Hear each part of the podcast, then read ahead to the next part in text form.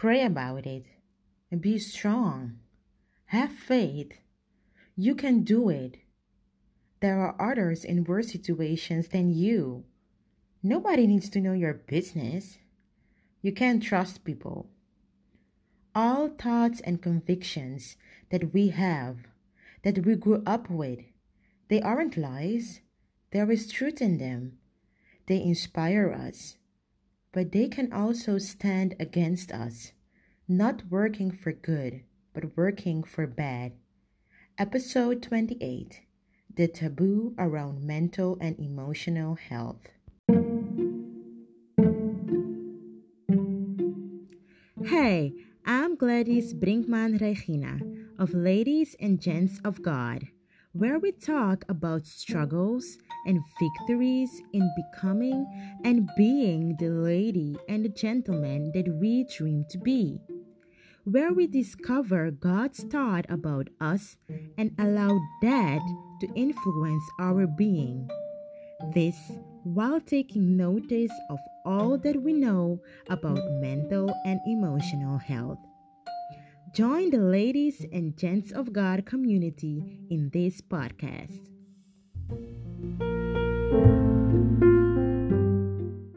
Hello, my LGOGs. Welcome back to this podcast, and I'm sure I have some new listeners. Love it that you joined the Ladies and Gents of God community. If you haven't followed or liked Ladies and Gents of God on Instagram on Facebook yet, please pause and do so. We are on social media for a week now, daily inspiring each other. And a tip social media works with an algorithm. Meaning, if you aren't engaging with a post of an account, they figure that that account doesn't really interest you. So they stop showing it to you. So if you want to keep seeing the posts of ladies and gents of God, make sure you engage with the posts. Click, like, save, share, whatever. But as long as you engage so that they know that, hey, you want to keep updated of what is going on with this account. All right. So back to this episode. Did you know that in America, it's Minority Mental Health Month? It's a great campaign to focus on breaking the taboo around mental and emotional health and making sure people realize that they are not alone.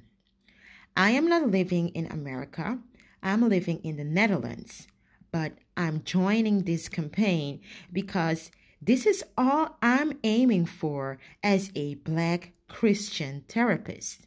So, so let's talk about it. Taboo. Why is there a taboo around mental and emotional health? These are my thoughts about it.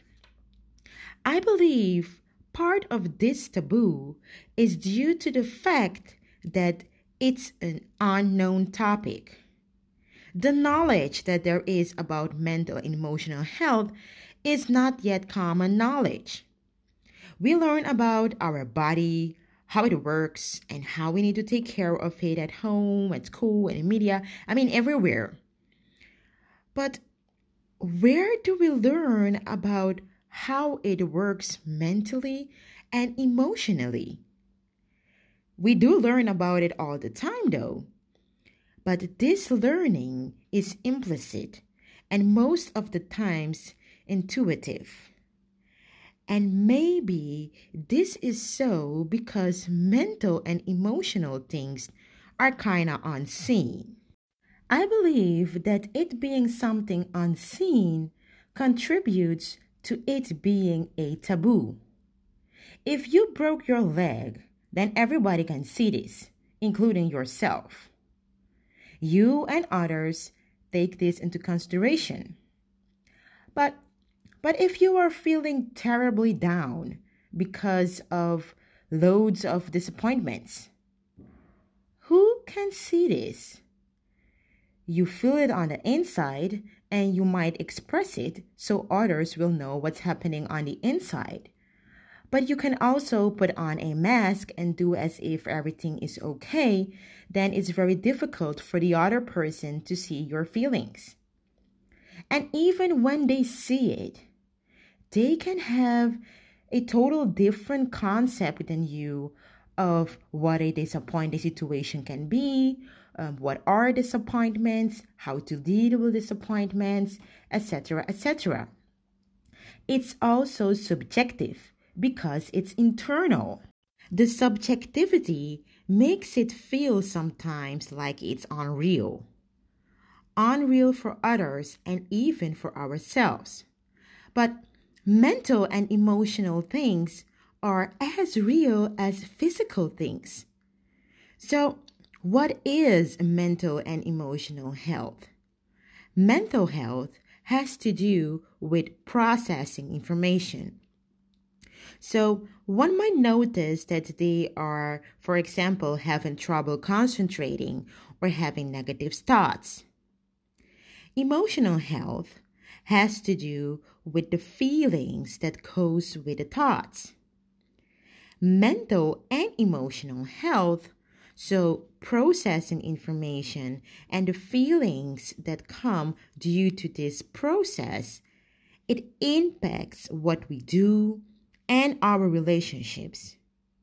So, as you can see, mental and emotional health is always playing a role in our life, daily, always.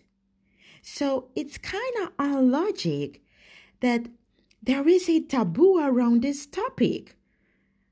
I mean, when you think of it, right? The taboo has much to do, I believe, with expectations of how we should be. And how we should be has to do with our history and culture. And with culture, I don't only mean culture of an ethnic group. A nation has a culture, an ethnic group has a culture, a family has a culture, a club has a culture, a religious group has a culture, and so on. So, think about the different groups or call it systems you're part of. And think about how each system describe how you should be.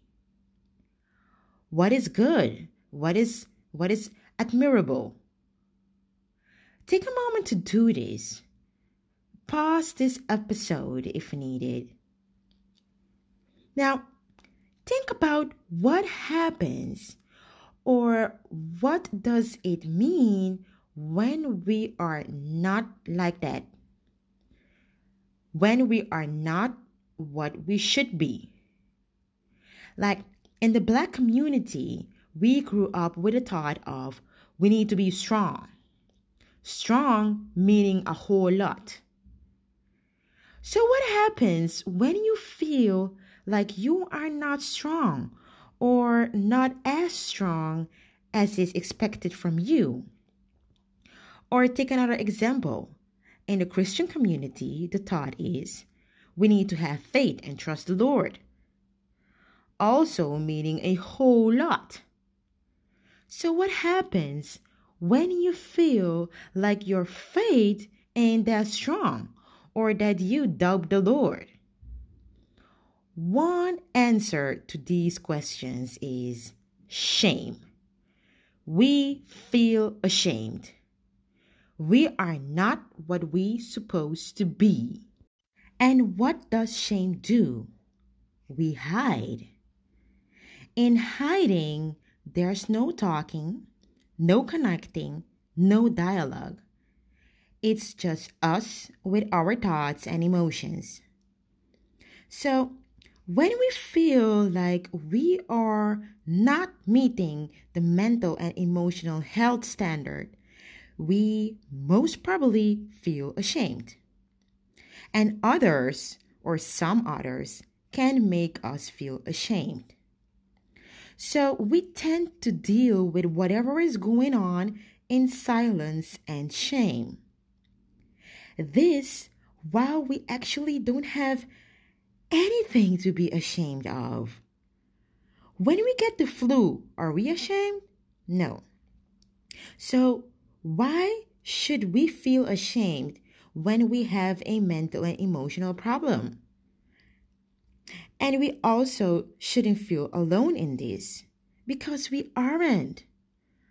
All of us goes through mental and emotional struggles. Just like we all have some physical struggles sometime.